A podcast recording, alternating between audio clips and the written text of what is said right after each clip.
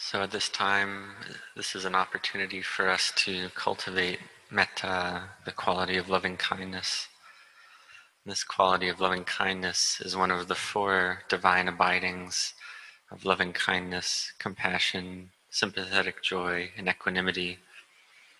This is a meditation object that can be of great uh, benefit and assistance to us in our practice of mental cultivation. It can help us to improve our minds. So, this practice of loving kindness, we practice sending loving kindness to ourselves and to all beings everywhere, and wish that may all beings and may ourselves, may we all be happy. And we cultivate this loving kindness to not wish harm to any being whatsoever. And along with the five precepts and uh, the Dhamma of the Brahmaviharas, the divine abidings, these take very good care of our minds and hearts. So, for one who cultivates loving kindness, uh, such an individual who cultivates loving kindness uh, sleeps well and has no bad dreams. Their face is bright and radiant and they're not sad. They don't die from poison or weapons of various kinds. And when they do die, they can be reborn in the Brahma heaven realm. And they are loved by humans and loved by heavenly beings as well. This, uh, this comes from cultivating loving kindness. So the mind with loving kindness does not think to harm others and one can cultivate loving kindness to bring the mind to peace. And we can look at the example of the Lord Buddha who built loving kindness to the level of an ultimate spiritual perfection and made this parami, the spiritual perfection, made it full in his heart. And the Buddha, as a bodhisattva, cultivated loving kindness in many lifetimes in this way. So for us, we cultivate loving kindness in our minds in the same way that one loves oneself, one gives love to others. And one cultivates compassion, practices compassion to help others overcome suffering uh, to the best of one's ability. And develops one mind to, to know gratitude and to know uh, how to repay the goodness of others as well. And this uh, meditation object of loving kindness takes very good care of our hearts for uh, Dhamma practitioners. So one uh, practices loving kindness and compassion and cultivates them in the mind at all times. And we can look at the example of the Lord Buddha who he pacified the elephant Nalagiri using this quality of loving kindness.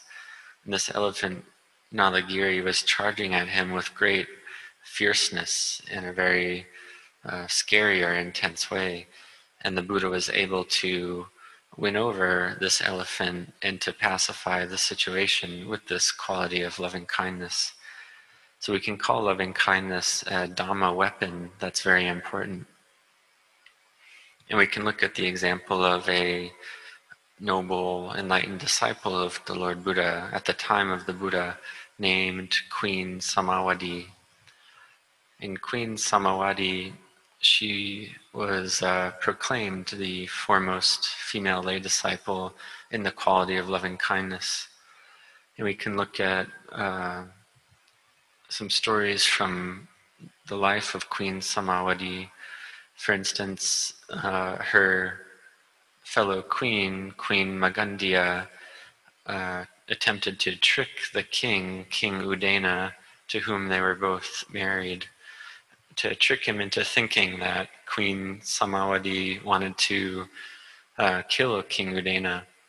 And King Udena believed this trick and wrongly thought that Queen Samawati attempted to kill him. So in uh, in a fit of anger, he lifted a bow and arrow and shot the arrow at Queen Samawati in order to kill her for her perceived wrongdoing.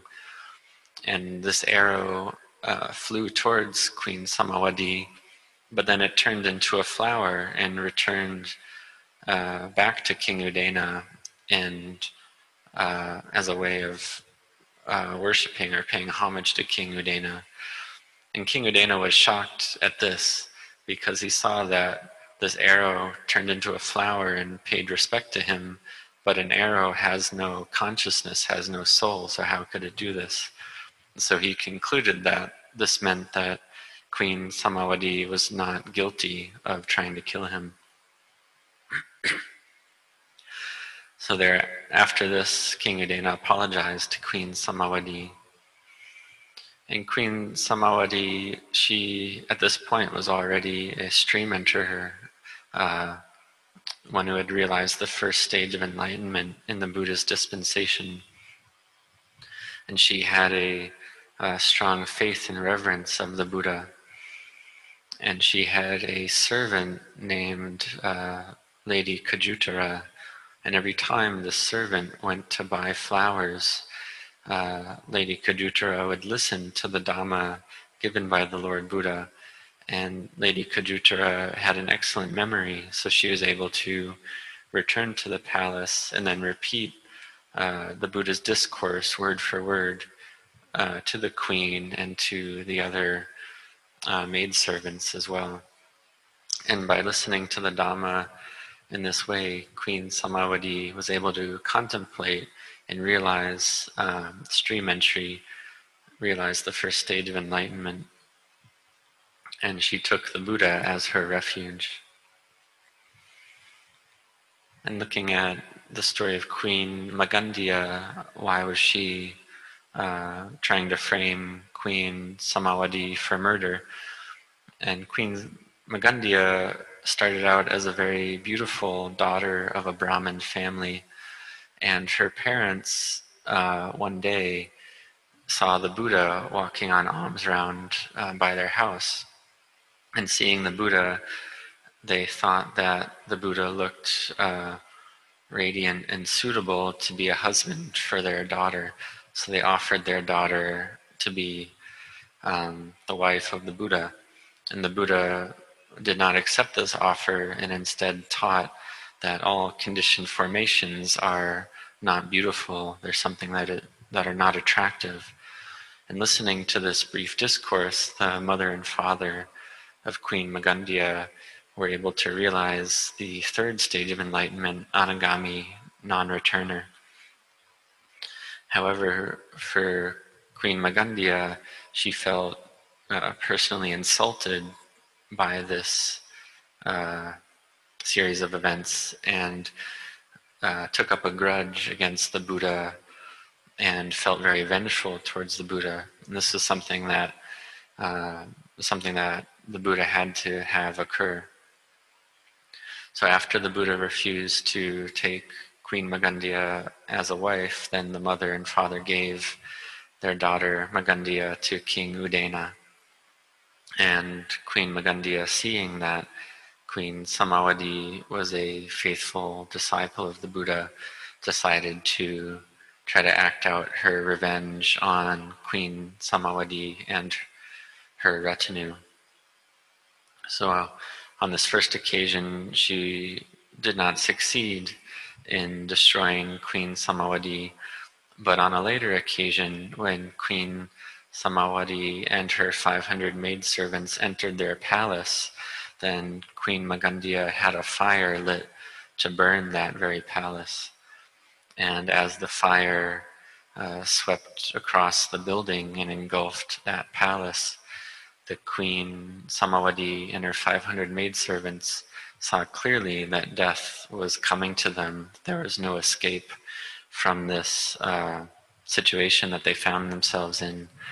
And on this occasion, on this occasion, Queen Samawati uh, gave a brief Dhamma teaching that it would not be an easy matter, even with the knowledge of a Buddha, to determine exactly the number of times that our bodies have thus been burnt by fire as we have passed from birth to birth in the beginningless round of existence. Therefore, be heedful. And Queen Samawati and her retinue uh, indeed were heedful, and they were all able to realize various levels of enlightenment according to their internal development. And for Queen Samawati, she was able to realize uh, once returner or even non returner uh, on this occasion as well. Because they could see the danger of death and fire was coming for them. And so they were able to let go of worry for their bodies and realize that they must die at this time. So they're able to contemplate and raise the quality of their minds. And we can ask what was the karma, what was the action that Queen Samawati and her maidservants did in the past in order to uh, be burnt to death in this way.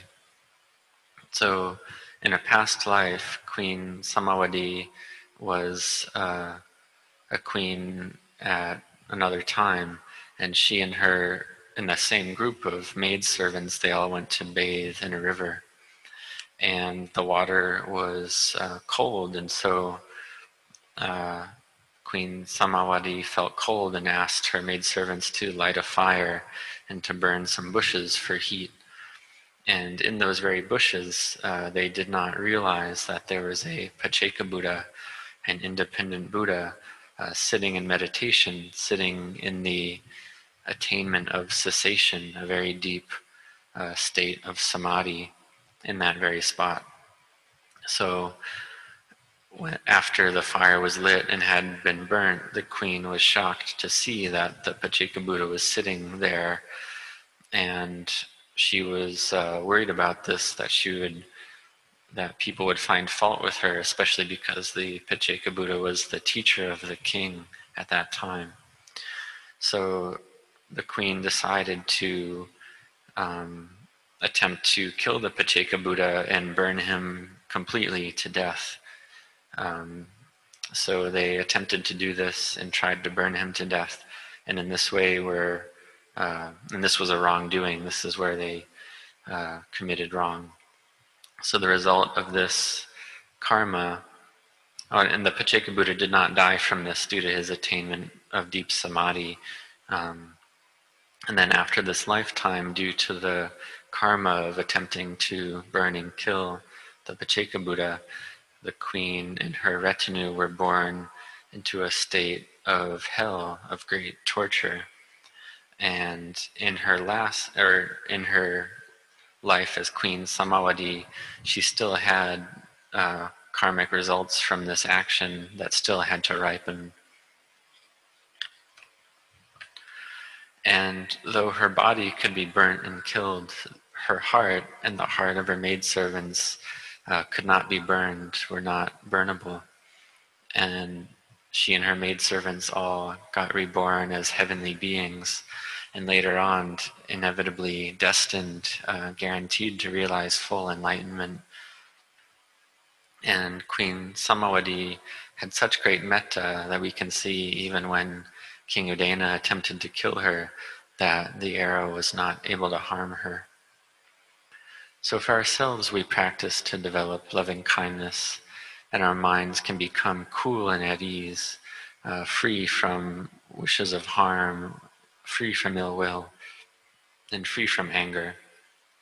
And this anger, this dosa, this aversion, is something that grabs hold of the mind. So one must practice in order to overcome it. Practice having loving kindness, compassion, and sympathetic joy.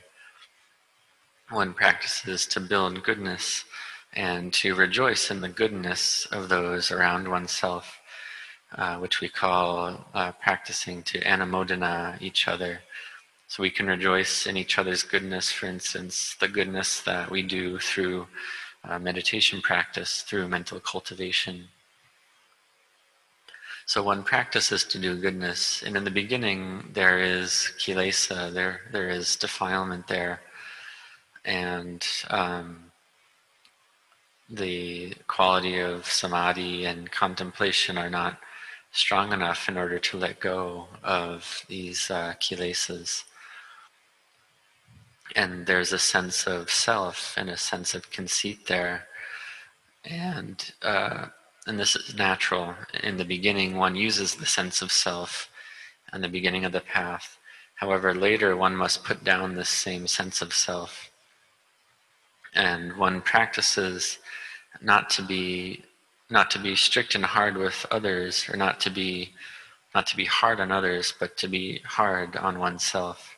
To practice and uh, have oneself practice generosity, morality, and concentration, and to, for instance, uh, sit for a long period of time or walk for a long period of time, and to uh, work with the feelings of pain that can come up in the body and to uh, fight with oneself in this way. And this is a skillful means to use virya, use effort, and to be intent. And this is how the great teachers, the Kruba Ajahns, have taught uh, using this, uh, this way of practice. And there's a story of Luang Pu Cha uh, teaching one monk who came, one monk who wanted to come stay at Wat Nong Papong, Luang Cha's monastery. And Luang Cha took a candle and brought it up to the face of this monk and to look at the personality type and look at the character of this monk. And Luang Cha said to this monk, he said, Oh, so this face wants to be in Wat Nong Papong, huh? And this monk was very taken aback by Luang Cha's statement because Luang Pu Cha was insulting, was looking down on this monk and asking, "Oh, is this is this monk really capable of making it here? Can he really survive here?"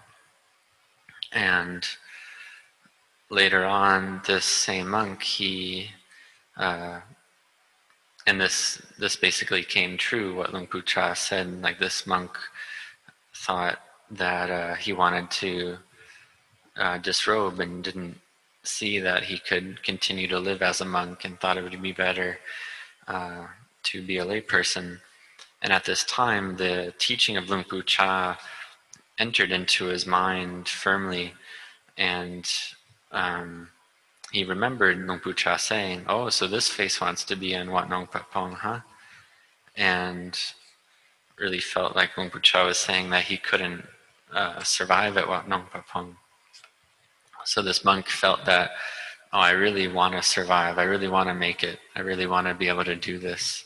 And this monk was able to achieve this, and he is still a monk up until the present day. And he was able to uh, keep on being a monk because of this very teaching, because Luang Pu Cha insulted and looked down on him from the very beginning. And this is a special teaching method of uh, what we call in Thai the mother father great teacher, the mother father Kruba Ajahn. So for ourselves, we practice to cut off that which is unwholesome in our hearts and to cultivate that which is wholesome. We practice chanting, sitting in meditation, and if one feels in pain or discomfort, then one continues to practice cultivating the mind, practicing patient endurance, and doing the meditation practice. And this is uh, building value, building uh, something that's very important and useful for oneself. So today is the Uposatha day. It's the day of virtue. It's a day to observe the five or the eight precepts. So may you be uh, firm in heedfulness in this life, seeing that we are born just temporarily into this world. We come and then we go. So may you build goodness. May you build a store of goodness that you may uh, put aside as a as a fund of a wealth of goodness for oneself. May you grow in Dhamma. May you grow in blessings.